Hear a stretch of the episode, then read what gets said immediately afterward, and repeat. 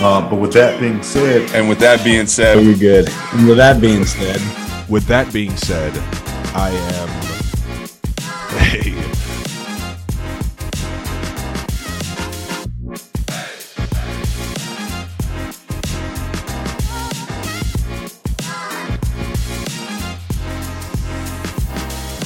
Now, with that being said. Hey, everybody. Welcome back to our 5 as 1 podcast. And with that being said, my name is Jonathan Heimbach, Coach Heimey. I'm the offensive line coach for the XFL Arlington Renegades, and I'm joined by my co-host, Gerald Foster. Hey, what's up, guys? Always happy to be here. Legendary offensive lineman for the Nebraska Huskers. That's all and, not true. That's a that like I'm not even gonna lie. Coming out of Nebraska, for you to say that with dude, all those greats on the walls, God. Stop being so modest. And this podcast has a little bit of an XFL flair. We're getting ready to kick off the season, and Gerald was a participant in 2.0 XFL, so we're going to get into some of that. And then we've got a new co-host, Travis Jones, is with us, and Travis has been around college football, around the game of football since maybe a long time. I'll let you get into some of your roots, Travis, but as a player, as a parent of a current college football Power 5 offensive lineman, we've got some awesome takes, some awesome insight. And Travis, welcome to the show, man. Appreciate you. Appreciate you having me on. It's going to be fun. I'm looking forward to joining you guys and mixing it up and seeing where this goes and adding some flair to it. So let's get this thing going. I think it's cool right now that we've got everybody representing something with what they're wearing. Not only am I rocking the new spring line 5 as 1 hats that are going to be out soon, and we'll talk about my shirt and who the new sponsor is for the podcast. But Gerald, you're rocking kind of the black shirts swag for the Huskers. You know, I had to throw on my it kind of looks like I'm an old one of those OG coaches with the Nebraska, the Reds not there kind of vibe. Yeah, no, I had to, right? I see Travis has on this Michigan hat, and I'm like, there's no chance that I'm going to sit here and I'm just going to act like, you know, there's not a little bit of beef. Obviously, one team's a little bit better in the last couple of years than the other. But I mean, Michigan's okay, too. Yeah, Michigan. All right. Travis, tell us a little bit about the hat. What's the connection? Was it just kind of the, you know, the first thing that you grabbed, or do you wear that hat a little bit every couple days? I do wear the hat. I do represent A2 and the big house and whatnot. Not only being a lifelong fan, I am a trader originally from Ohio, but I've grown up and have been a lifelong fan of the University of Michigan, and my son was blessed to have an opportunity of a full ride scholarship there, and was on the squad this past season as a redshirt freshman, and looking forward to year number 2 out the gate. So we're excited to see how things happen. Some changes, some newness, coming down the pipeline. Spring games coming up, so. Gerald, take some notes, you know, do a little bit of scouting, you know, so you can report back to Lincoln of how things are going to be when that game happens, when we roll into Lincoln in mid-September. Hopefully we'll be at that game together, and one of us will have a bigger smile on the other face, but we'll be toasting beverages together and having fun. So I was going to say, at the end of the day, as long as I got a drink that, you know, non-alcoholic, me sitting there with a Gatorade, right? As Jaime's putting up one of our sponsors, you know, instead of me sitting there with a beer, I'll be fine. Yeah, right. It's all in good spirits. College football is one of the greatest spectacles. I think that's something that brings us close together. You know, I mean, just seeing the history that we have together. I know there's a big matchup. We all have Colorado roots right now. Gerald's running our training in Colorado Springs and Monument with the 5 as 1 training for youth and high school and college guys. And I know there's a big matchup coming up this year that the Huskers are going to be back in Boulder, and that's kind of one of those old school matchups that should be fun this year. So, Gerald, you got to keep your head on a swivel once the Huskers start getting close to coming to Boulder for that week 2 matchup. That's going to be a fun one to see Coach Prime. I can't wait. right? It's going to be Coach Prime. We'll see exactly how that program is. Coach Rule is going to be his first time going against, well, second game, but I'd probably say the first big game of the year going out there to play Colorado. I'm excited for it. I'm going to be there. Got to be there because, you know, if I'm going to be an hour away, what am I going to sit on my hands while I have to watch my boys take it to the Boulder Buffs or whatever they call themselves? It really doesn't matter. So, that's going to be a whole lot of fun. Well, you know, because Nebraska can always overlook their warm-up games. Like that Georgia Southern game was really, you know, no big deal. So, you know, they should be able to roll those group of five teams. Yeah, I mean, God bless Nebraska. Bro, too easy. You set me up on that one. So. I'm not even going to lie to you. The problem is that we really do stuff like that. You know, we're coming into those games and back in the day, everyone always thought, oh, let's not even look at these games. When your team is barely being able to play against Purdue and Illinois, nothing against those programs, but yeah. If we're having struggles against those teams, we can't beat those teams, then you got to go against those non-conference games thinking the exact same thing. This is us giving it everything we got, and we need to put it all out there so we can get the dub. Like, I hope that Coach Rowe comes in with that kind of mentality and gets everybody on the same page. Michigan. Hey, let's talk about bowl games. How'd things go, Travis, for the boys in maize and blue for their big matchup? Hey, you know, it was an exciting game. It was an exciting game, but we did come up short. I was there. You got to see that train wreck. Yeah, I fun, did. Wasn't it? I did. It was awesome. It was the best seat in the house compared to, a Nebraska fan had, which was at home. You could have been at home and watched a lot. I could have been at home, but even being there was awesome. And to be honest, it was a great experience. The energy was live. I mean, it was awesome. Hey, it didn't work out in our favor, but I like it. It keeps that taste in their mouth, and they're going to come back even better. And I love it. They're opening up as I think number 4 in the odds to win the national championship. So -800. God, what a hard. I think Nebraska's at like 2,100 in their points to make it. I'm not sure. I didn't go down that long. That's Travis saying, "Put your money on Nebraska." And you know the problem is here, Travis. This is the thing that I don't like is that he's putting us against each other. Okay, he's putting the Big Ten against each other because they're not a part of the Big Ten yet. When he finally joins in and he gets to see what real football is, then he's going to have to deal with it. That's the day. I mean, the SC guys sitting over here. Hey, are you ready for us? Because we were all ready to rock and roll, and then all of a sudden we ran into the vaunted green wave of Tulane. I was going to say. Matchup. So talk about. I think all three of our schools didn't have the outcome that we wanted when it came down to it. So, but you are correct, Gerald. He's going to have to come and see what big boy football is all about. I know he played back in the day where it was grounded pound and all of that. But that's making a revisit. It really hasn't left the Big Ten. It's left other conferences around the nation, but it hasn't really left the Big Ten. So I like to see how that's going to happen in their their fingernail painting quarterback, how that's going to last in the Big Ten. So, but this is the kind of stuff that I enjoy, man. This is great, man. Three guys that have good vibes with each other, but they're all rooting for three different teams, and soon they're going to be in the same conference. So it's going to be great material for shows that are going to be coming down the pipeline. So you guys out there listening and watching, stay tuned because it's going to get better and better and better. Yeah, definitely. No doubt. Go ahead, Joe. What's up? Oh, I was going to say just the Big Ten fans. You got to watch us. You got to be able to give us your insight. Let us talk about all the crap that you guys want to talk about on the air. Send the comment, Nebraska, wow, look how great we're doing this year. Michigan's doing so bad. I'll be like, yeah, you're right, but I'm not going to go too deep into it. The best part about where I'm at right now with Nebraska is that we're not expected to do anything.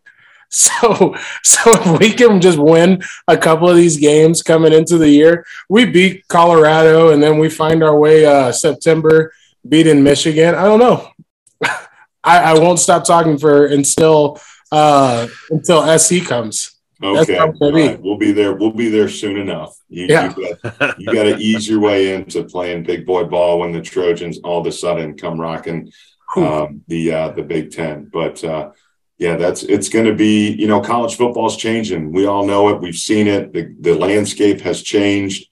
There really are no conference borders anymore. I know Texas and OU, they're ready to jump to the SEC. It is the haves and the have-nots, and as we kind of wrap up a fall season, college football, it was an incredible bowl season.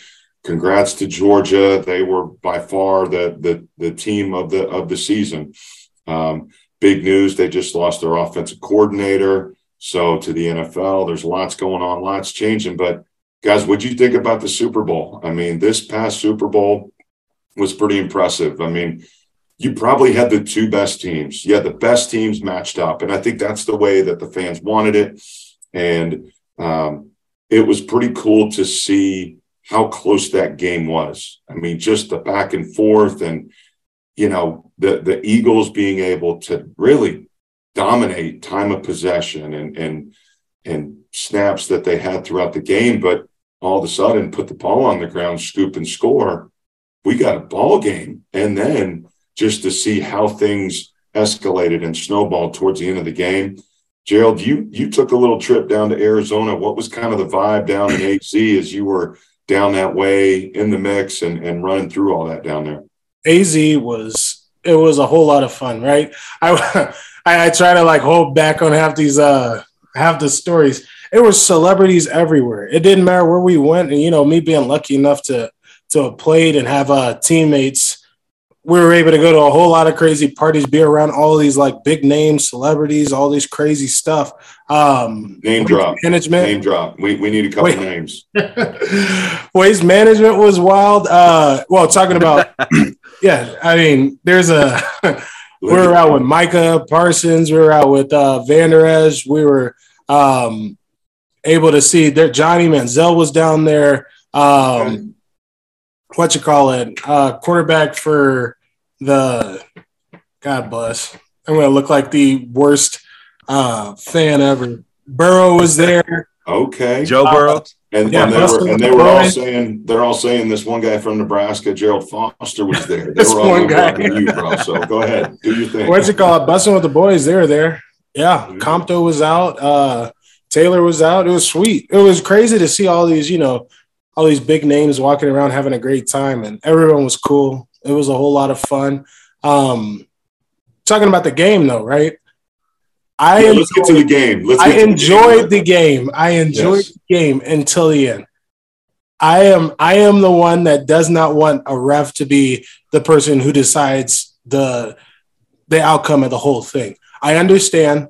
From, we can bring up the picture. We'll throw it up there. Hope people can see it right now. Okay. The picture's up there. My boy Juju. You gotta hold my boy Juju. You can't hold Juju down.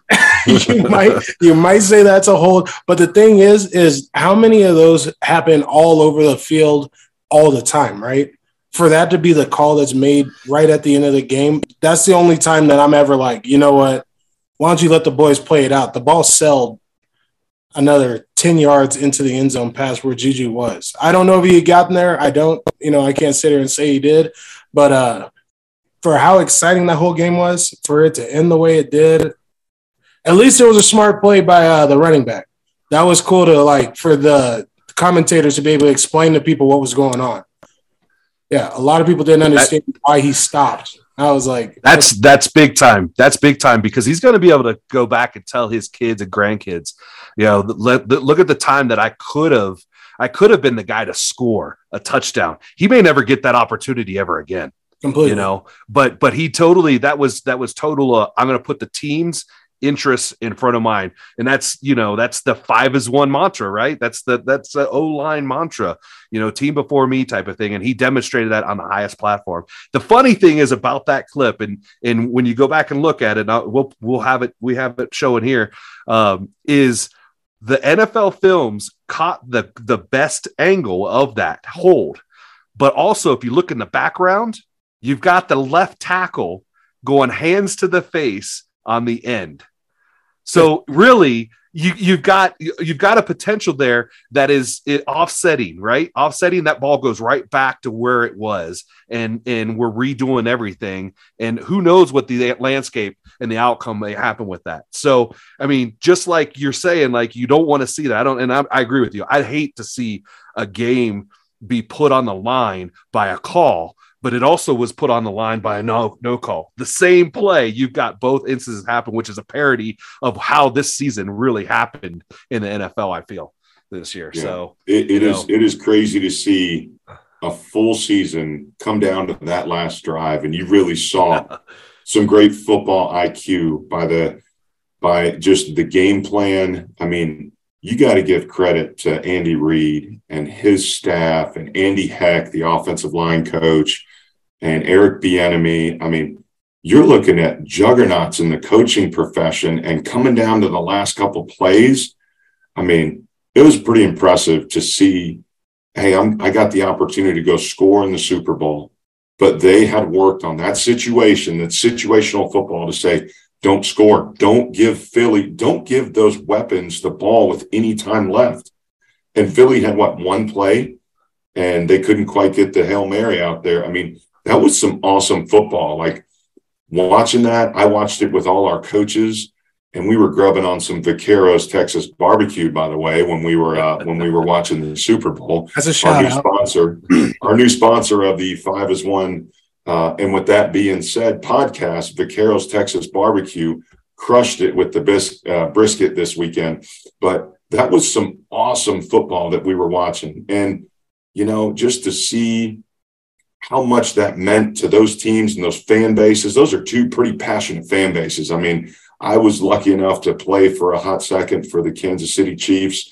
But to see the emotion of, you know, Coach Sirianni listening to the national anthem, by the way, which was an incredible rendition. Oh, man, Chris Stapleton. Jeez. I mean, that thing rocked, boys. That was awesome. But to see Nick Sirianni tearing up, that wasn't just about that anthem. That's about everything that went into ball to get to that point, for him to get that job and to struggle and to build that franchise back up, and how hard it is for that season. And you break it down into one final series. Guys, that was pretty awesome. Just like, I got goosebumps thinking about that Super Bowl. That was a pretty awesome just event and spectacle. Yeah, no. And I mean, for the first that happened, right? It was the first time two black quarterbacks going against each other ever. Black History Month, right? Shout out to Black History Month. But that even, you know, for that to be like a first in the game, and then two brothers playing each other, like, in the game. You know, we had wasn't the Harbaugh brothers? Didn't they coach against each other? That was as close as we got to it. But this being actual guys out there, and I don't know if you guys, if you watched the little clip of the Kelce mom, when she went to be with Travis, then she went to be with Jason, and just all that love, like, you're all like, golly, that's when you know, like, football for a lot of us, it is just, it's so passionate. It's such a big part of our lives. And for them to, like, really show it, like, there is an actual clip, like, showing how much love that game is able to bring people, and how much we all care about it. So it was sweet. It was wild. It was really awesome. Yeah, it was really awesome. Like, you know, it showed a lot of what we want out of football. And I think it showed also a little bit of how this season was with it. You know, to have, you know, two guys going at it as quarterbacks in Hurts and in Mahomes, you know, very similar, but very different. I mean, Mahomes, I mean, come on. I mean, this guy's rushing on a high ankle sprain, you know, and putting it on the line. And I hate to say that, because I'm not really a KC fan, to be honest, but I am a fan of good football, and I'm a fan of guys, you know, putting it out there and giving it all and leaving it on the field. And that's what we saw. We saw a lot of those things. McKinnon, we talked about that, you know, but then we also see the brothers, right? And we see them, you know, they're celebrating each other throughout the whole season, right? And they're building up on this, and they've got an awesome podcast too. Not where we're giving free shout outs or anything like that, but, you know, they got an awesome podcast. But the fact that, like, you know, Jason was celebrating Travis, and Travis celebrated Jason, and then it's like, all right, this week we're not celebrating each other, but then they come together at the end, you know, and, you know, I don't know if you guys saw the clip there when they did come together, and I think NFL Films had the mic and everything in there, but it was, Travis had a hard time, you know, like he was celebrating. He just won the Super Bowl and everything, but he had to go through that moment and seeing his brother lose the Super Bowl. And I think that brings the humanistic side to this game and everything like that. But I mean, what do you guys think about as far as like Jason Kelce? Like, he's undecided if he's coming back, and he's an offensive lineman. So like that, he's our guy, right? He's not sure if he's not sure if he's coming back. You know, so what do you think? Is he going to come back? Jason Kelce is our guy, right? I mean, at least for me, that's the person I see. I fanboy, right? I'd be a little kid again with a Sharpie and a T-shirt, hoping to God he'd give me an autograph. If Jason Kelce wants to call it, he's done enough for the league. He's put his, you know, his body on the line for how many snaps. He doesn't need to be back in there. It was 12 years, 18 sacks. Right. It was something like 5,007. I don't remember exactly how many snaps he did, but it's like the guy's done it. Okay. He is going to be a Hall of Famer. We all know that. So if he wants to go back out there and give another year, obviously he can, he still is still bullying whoever he wants out on the field. If he wants to put his body out there, go for it. If he doesn't, I respect the man. So he's done enough for the O-line, and he's given us enough to talk about for years. I have been watching and studying these two offensive lines throughout our entire offseason as we prep and get ready for the XFL. These were the best two offensive lines out there playing. Now, no disrespect to the other teams, the other units. There's some great players out there, but these were the best two units. And when you look at guys like Kelce, who is as powerful as he is, I mean, he was a walk-on at Cincinnati and coming into college, and kind of ate his way and worked his way and grew his way into being an offensive lineman. And to be how dominant that he is at the game at this level, he's got a great football IQ. And it's really cool to see the guys that just, you can tell that's a dude you want to hang out with. Like, that's a guy that you just want to go to dinner, hang out, be around guys like that, because when you try to build a unit with an offensive line, which we're trying to do here in the XFL, you want to be able to create a unit that just knows how to communicate. And a guy like Lane Johnson, you know, Mailata, and all those guys, you know, I mean, it's really cool to see groups come together, and especially when they're going to sing a Christmas album together this year. And like, kill it. Absolutely kill it. You got to give it up for those dudes. They're having a blast. And they're straight murdering people. Like, they are just putting body bags on the field because they love to play physical. But the thing that I've noticed watching them and really studying them on coaches' film, not just watching the games, is they don't do a ton. Like, they're super simplistic within what they do. Now, they got a bunch of formations and motions and all that. And they've got a freak as a quarterback. To have him back there gives defenses, they put defenses on notice. And so it's really cool to see a guy like that run that offensive line. And then you see the youth, the up-and-coming group of like the Creed Humphrey, the Oklahoma grad alum that's kind of running the show for the Chiefs. And that was a totally remade offensive line 2 years ago. Yep. And I've got to give a total shout-out to Coach Andy Heck, the offensive line coach with the Chiefs. I went and visited them when I was with a couple years ago, getting ready to start the XFL season, Gerald, before we started in 2020, I went out with Duke Manningweather, and we spent a couple days during training camp, and Coach Heck let us visit and sit in meetings and watch practice. It was awesome to see that group, but that was a veteran group. All those guys are now gone, and they've totally revamped that offensive line.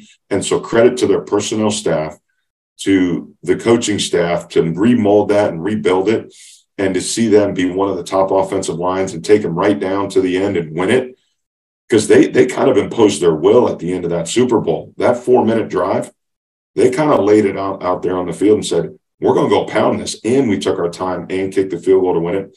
That was cool to see as an O-line coach, just as an O-line connoisseur, to say, this is how the way you want to emulate controlling the clock, even though you didn't have as many snaps as the other team, but they got it done when it came down to it during that 4 minute get it done time. So that was cool to see.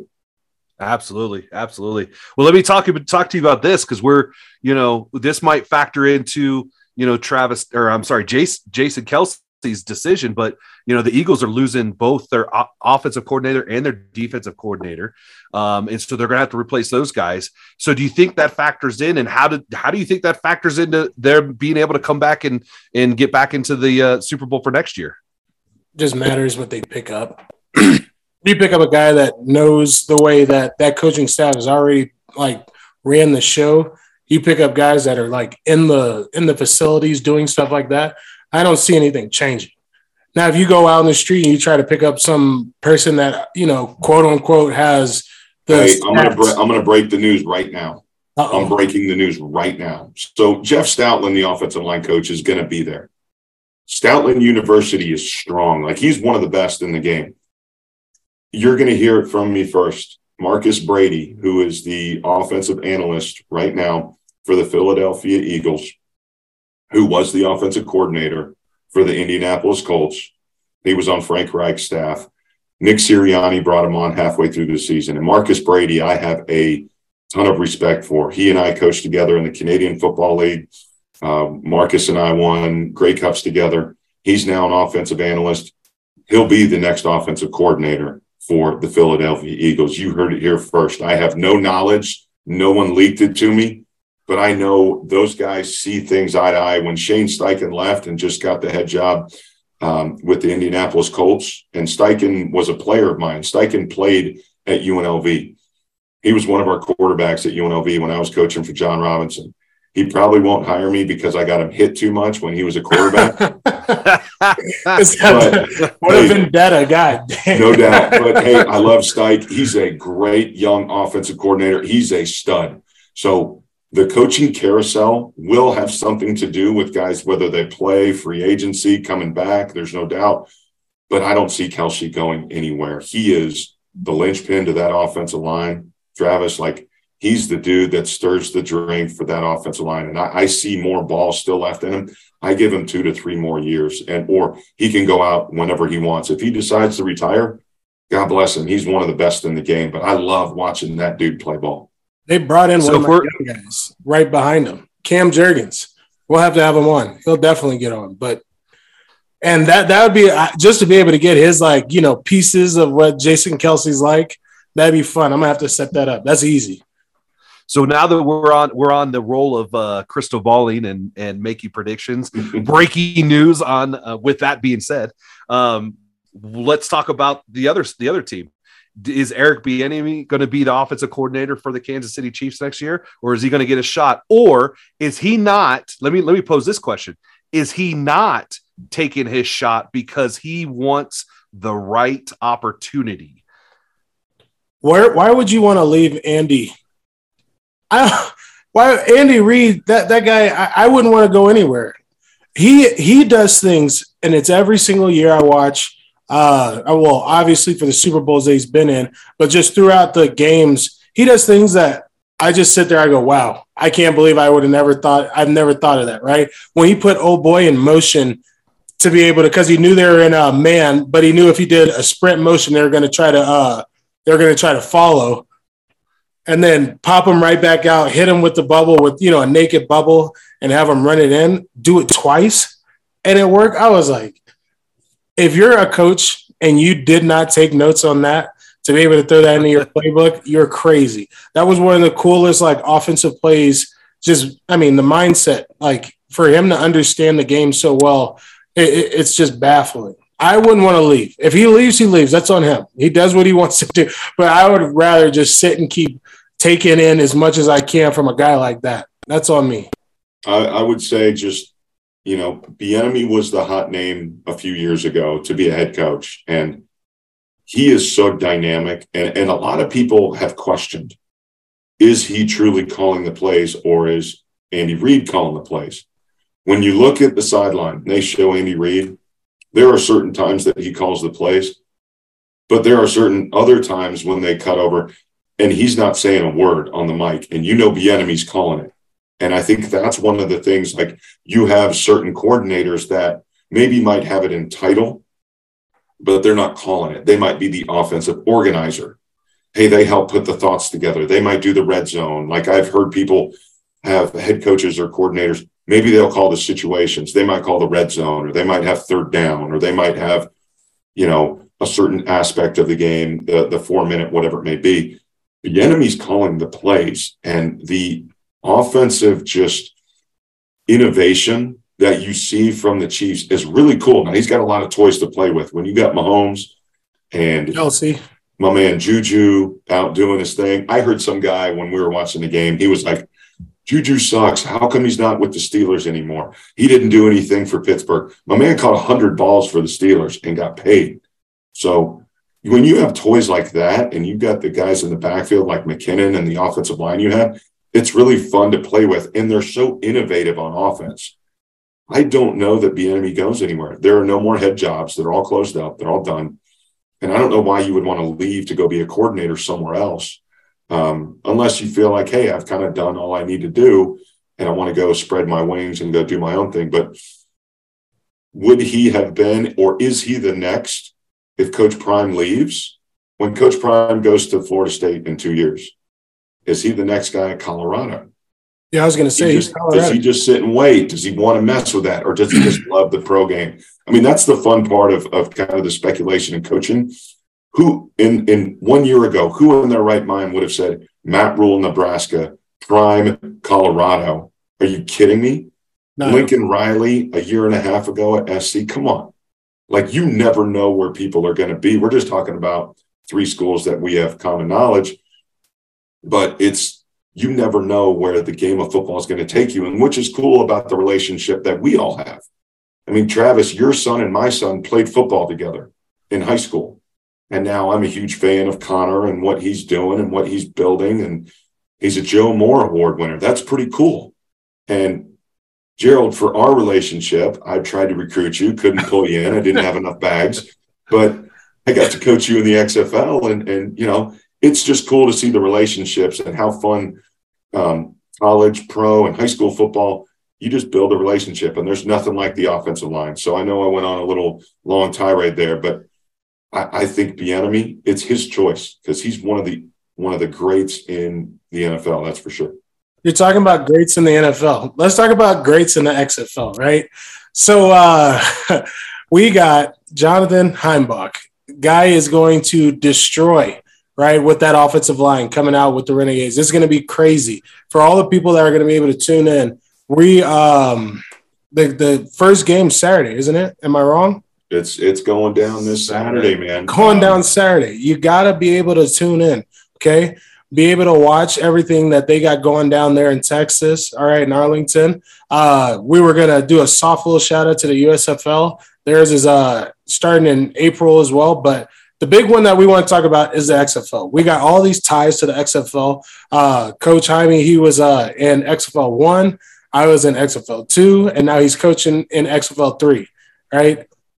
Is XFL going to be able to hold itself, keep itself going? Because, I mean, everybody wants to see the XFL. Everybody loves hearing that the XFL is popping up. I was down there talking to a couple of the guys, and they were like, well, at least we got the XFL next. And I was like, that's great. You know, I love that even the pro guys are in their heads. They're all like, we got more football to watch. And I know that's how every fan is.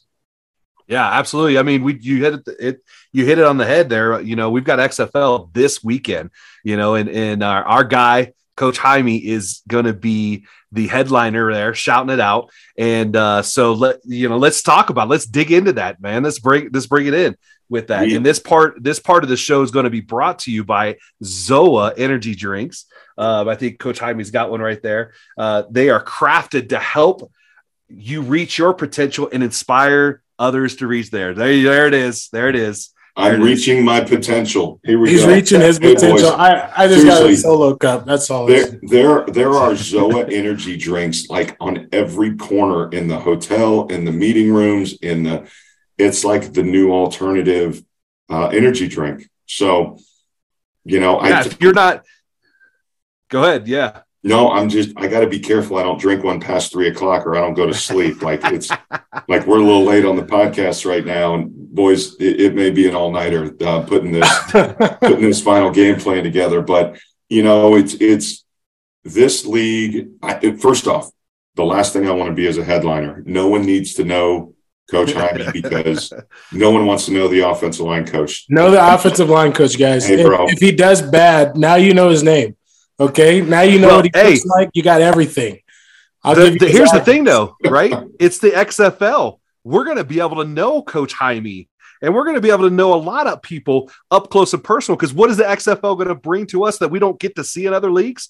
Yeah, in-game interviews. So when that happens, right, those mics are going to be right there. Coach Heimbach may be in a position where he has to say, you know what? You guys just ran that ball down their throats, and you did it in what looks like two plays.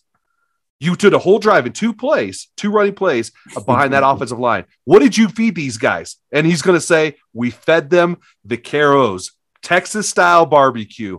Hey, shout out to them real quick because they're right up the road from the Arlington Renegades, 20 miles north. Look at that. Go get you some Texas-style barbecue, the same barbecue that the XFL Renegades ate during Super Bowl. The coaches ate good. I'm waiting for mine to come in the mail. I know it's going to come, but go check them out. 214-532-4244.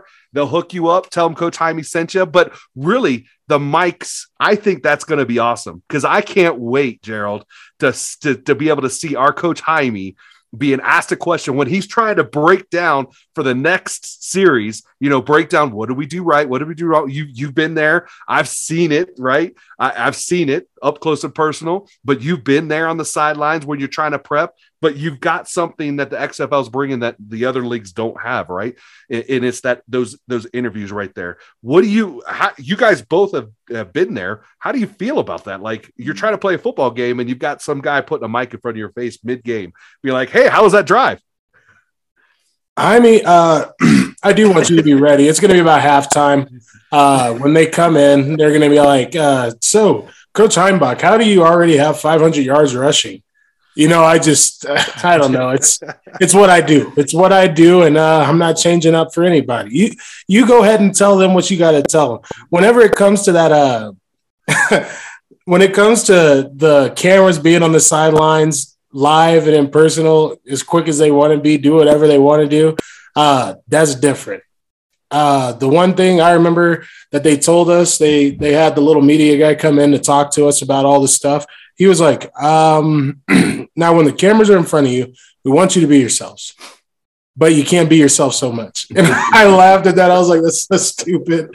But I mean, serious, like, you know, you're on a football field, and for all the people that play football, you know how passionate you get. You're losing your mind throughout the whole thing. I mean, half the, you know, you're either the ammonia's got you going, or it's going to be the adrenaline. Like between those two things, that's what keeps you like moving around. And for somebody to put a camera in my face, I don't know exactly how I do it. Coach Heimbach, God bless you, and I hope it all works out. Appreciate that. Now that you're just a casual fan out there, just you know, watching us, but I'm excited to be involved with the XFL for the third time. Played in the first one, coached in the second one with Gerald, and it's really been fun to put this group together. We've been in camp for 5 weeks, and the clock is ticking. We had a really good practice today. The guys are really firing on all cylinders. Because I will tell you this, we probably had our worst practice yesterday and our best practice today. So hopefully we're trending in the right direction. It's cool. They painted the field. It's ready to go. And it's exciting to see Saturday going to kick off. It's 3 p.m. Eastern on ABC. So Disney is who's going to cover the league. So it's ESPN, it's ABC, it's FX, it's all the Disney affiliates. Mickey Mouse owns everything. That's right. God. There's no doubt. But we also are owned by Dwayne "The Rock" Johnson. And our chairwoman is his ex-wife, Danny Garcia. And then the big money that's coming in, the huge investor, is Redbird Capital, and Redbird Capital owns AC Milan, the pro soccer team. So this is some deep pockets in this league. And I know there have been other leagues. I've been involved in pretty much every single one of them. This is staying power. When you have ESPN and Disney and Redbird Capital and the production, I guess, extravaganza of a personality like Dwayne "The Rock" Johnson backing this thing, and I'll just look at it from the inside out, letting you guys know, the food is top notch. The housing is great. The gear, we're totally sponsored by Under Armour.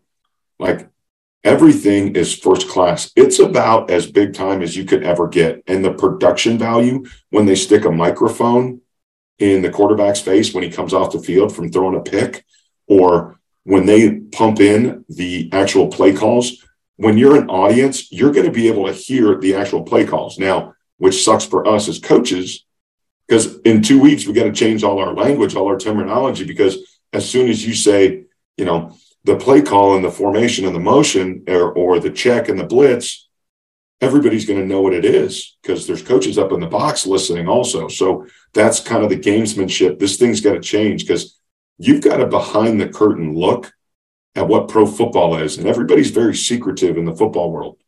There will be no secrets in XFL 3.0. Boy, it's going to be an all-access pass, not only on game day, but I know they're doing kind of a Hard Knocks. It will be on ESPN. I think it's on ESPN2. They're doing what they call Player 54, and The Rock is kind of leading this thing up, because there's 53 guys on an NFL roster. Well, the 54th guys are all starting in the XFL right now. And so it's pretty cool to see. I've got players on my offensive line. One of them has 6 years of pro NFL experience. So I've got guys that this is their first pro ball experience, and some that have multiple years as a vet in the league, and they just want to continue playing, and they love playing ball. So, Travis, this is going to be a fun experience. It's going to be fun to see what it looks like. But hopefully you will not see the offensive line coach on the sideline. You do not need to talk to the O-line coach. They are super boring. There's nothing exciting about them.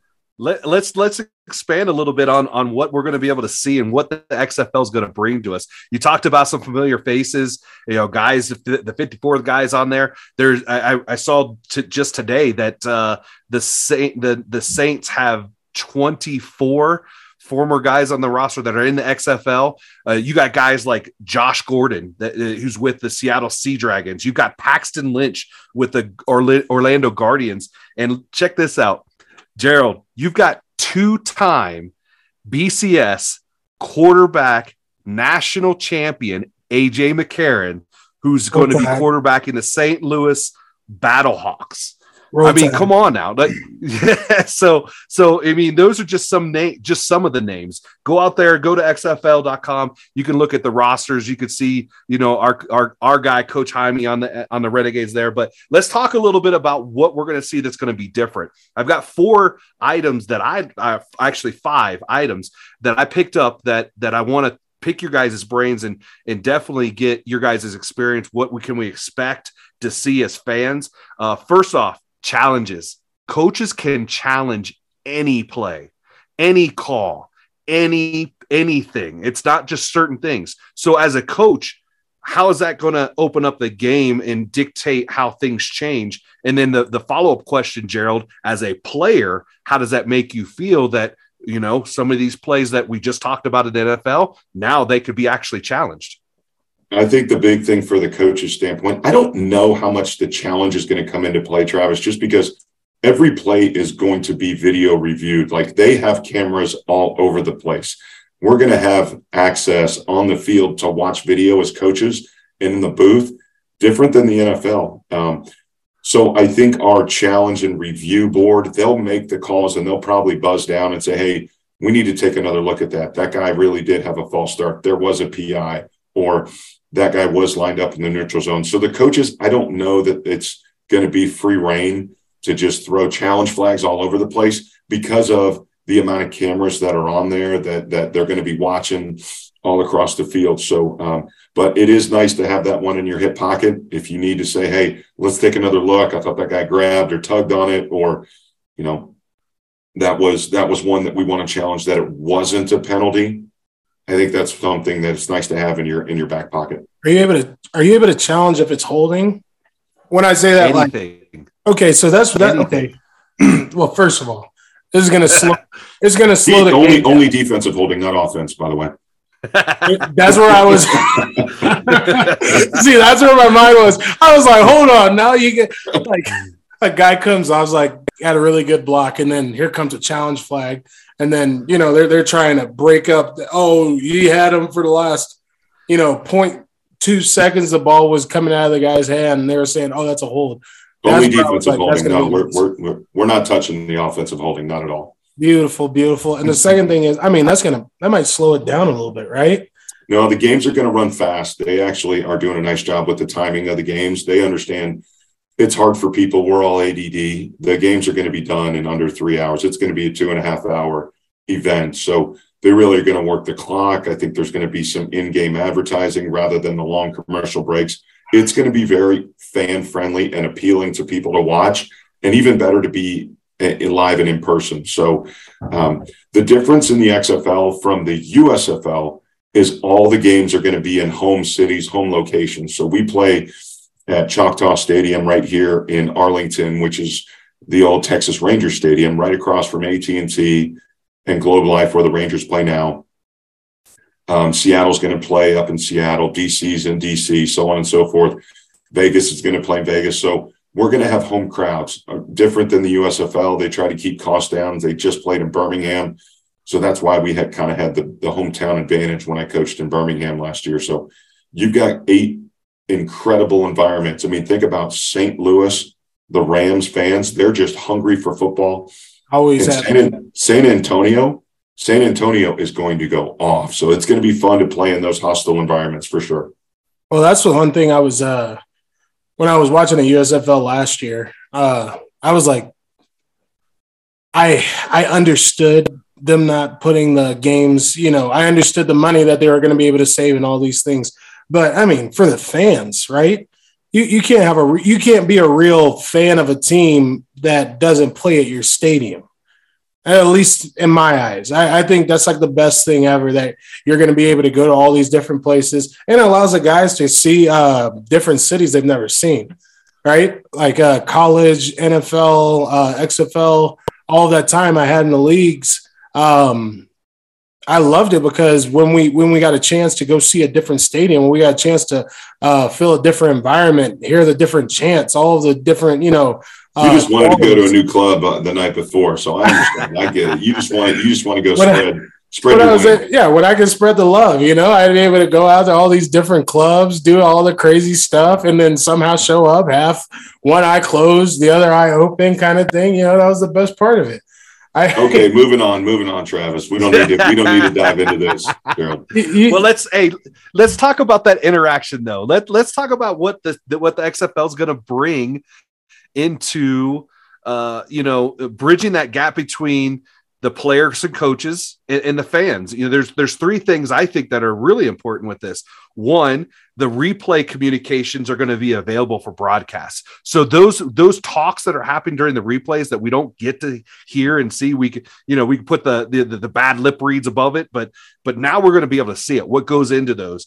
There's the headsets, right? So each team gets 15 headsets, 15 Gerald headsets to use as comms during the game. So it's not like you've got one and a backup, but only one could be turned on in the NFL. You got 15 guys that are going to be, so the play calls, I think that's going to speed up the game because play calls are going to be in there. And then the gambling aspect of it, the money part of it, right? The gambling is going to be integrated into the scoreboard on the TV. So as the game progresses and everything, you're going to see money lines change. You're going to see over unders, as the game, goes through its journey, you're going to see all those things.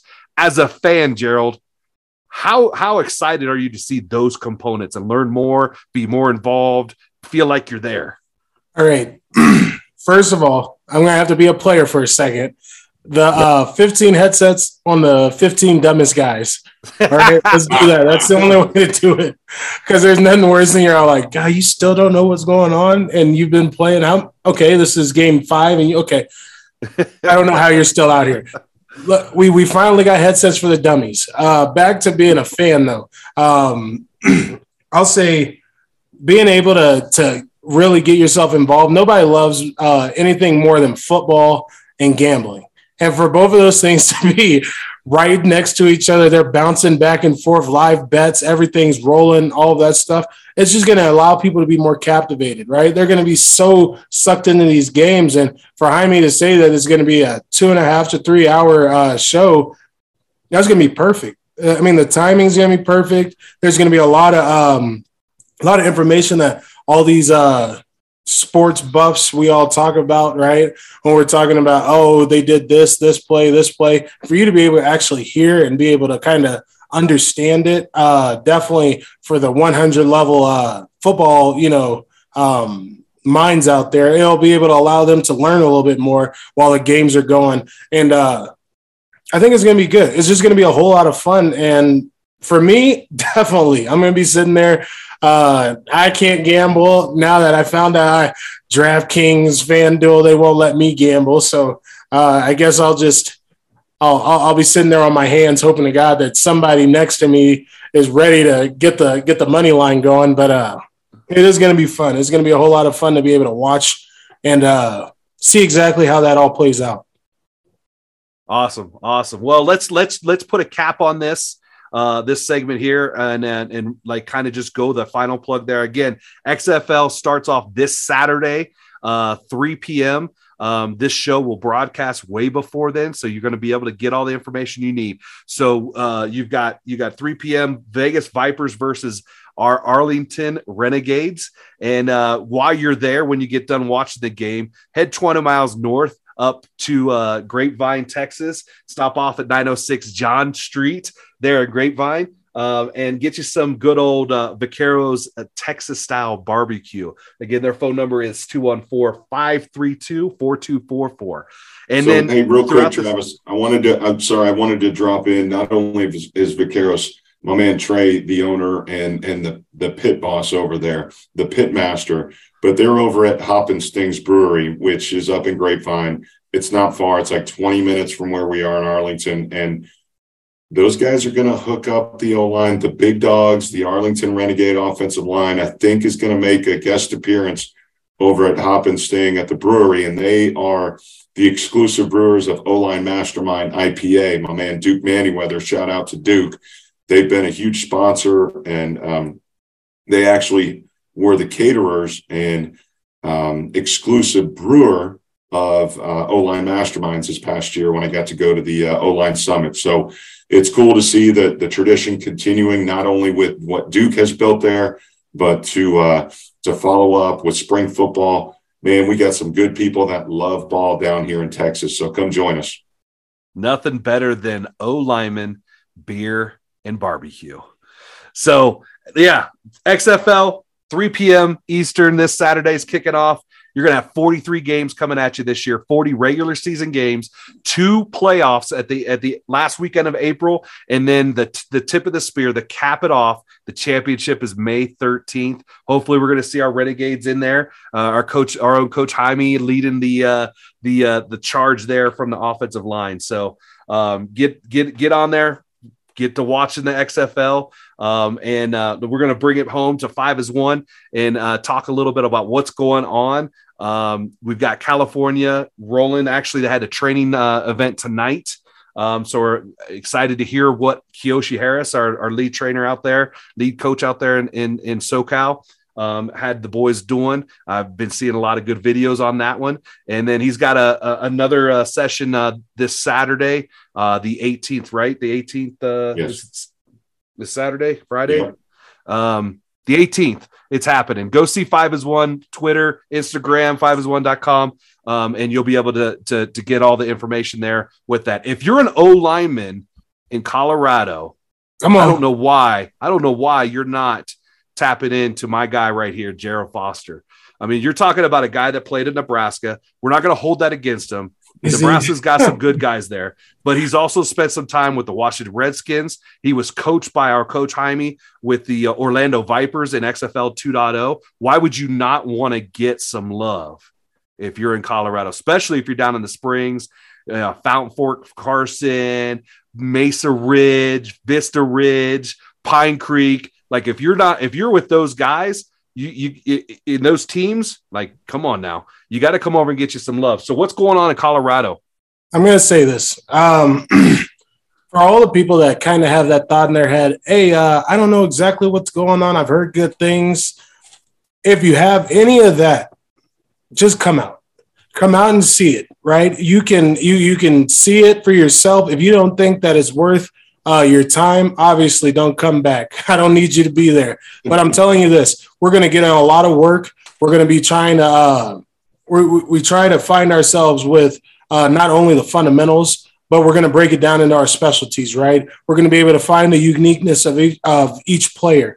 Everybody does things a little bit different. For all the coaches, you guys understand what I'm saying there. But that's something that you have to be out on the field. That's something that you have to be there for, so that we're able to learn together, be able to progress together, and move forward. I would love for every O lineman in this state to make their way out. It's we're going to be working out tomorrow. We're going to be working out. We work out usually Wednesdays, Sundays.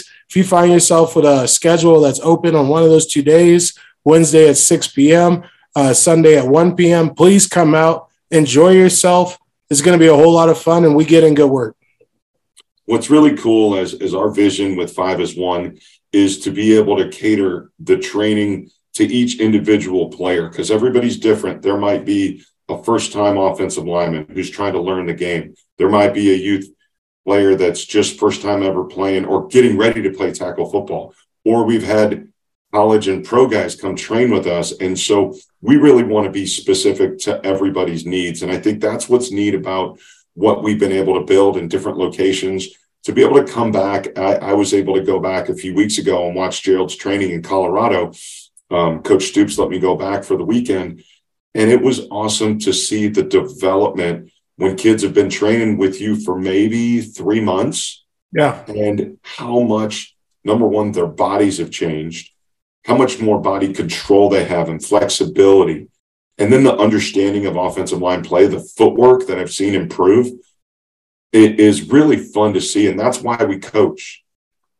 We want to help grow the game, and it starts from inside out.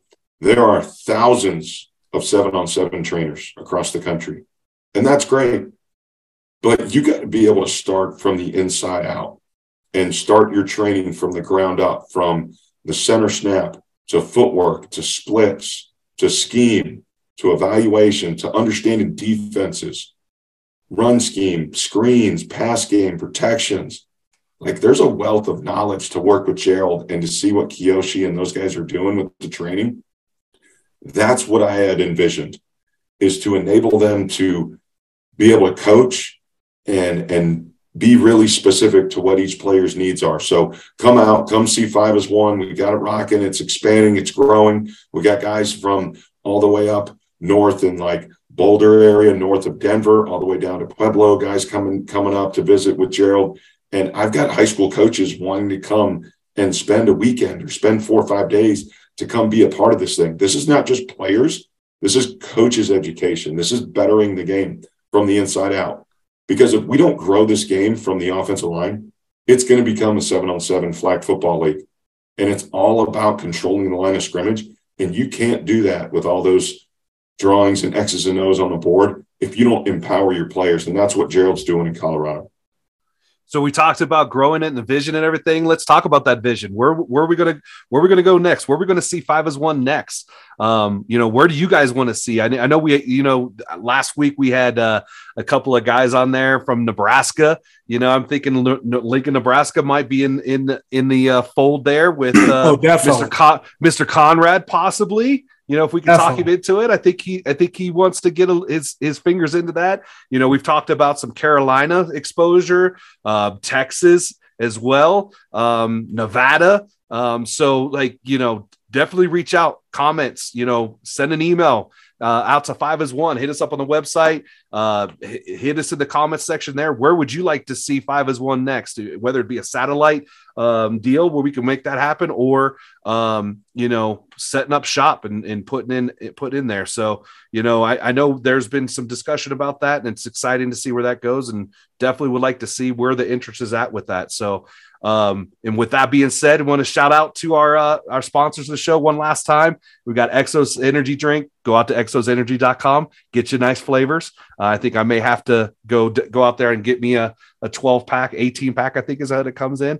And then again, that Vaqueros Texas Barbecue, you can go online. I bet you you get a good Gerald. I bet you if you and I can put our money together, uh-oh. We could probably get them to ship some food up to us. Well, so you don't know. You guys got to come see me. No way. I love everybody else. Everybody else in the nation. Listen, everyone else in the nation, you guys can get this stuff sent to you. For us, we're gonna have to go all the way down. I'm fine. All right. I want to meet the owner. I want to meet the pit master. I'll come down. You're coming to see my boy Trey. He is awesome. He is talented. He is going to feed the Renegades offensive line this week. This may be a weekly deal.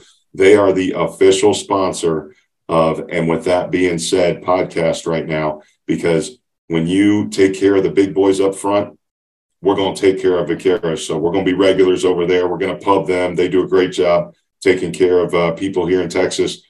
You guys got to come. Y'all got to come down to Texas. And y'all got to come down yonder. Look, hey, I'm trying to fit in around here, But hey, guys, with that being said, this podcast has been awesome. How much it's grown the last couple of weeks with the guests we've had on, Gerald with where the training is going, and Travis, your expertise, you're coming in, your experience with the game. We're going to kind of unpeel some of the layers with maybe talking about as a parent and of a Power 5 offensive lineman. And talk about recruiting and how we can help parents, not only coaches, but also kids. Like, we want to grow this game. So hit us in the comments. Follow us on social, 5 as One, on Twitter, on IG, on TikTok. Follow us on the YouTube channel. We're trying to put these podcasts out every couple weeks. Hit us with comments. Hit us with questions. What you like, what you don't like. I'm sure we won't change one bit, but we're going to keep rocking and rolling. And that's the way we're going to roll. But guys, it's awesome to have you on. Great to see this thing going. Well, I appreciate the support with the XFL. Tune in this Saturday. Hopefully it resembles ball, and we'll put out a good product. And with that being said, Gerald and Travis, appreciate you guys. Always and always, guys. Have a great week.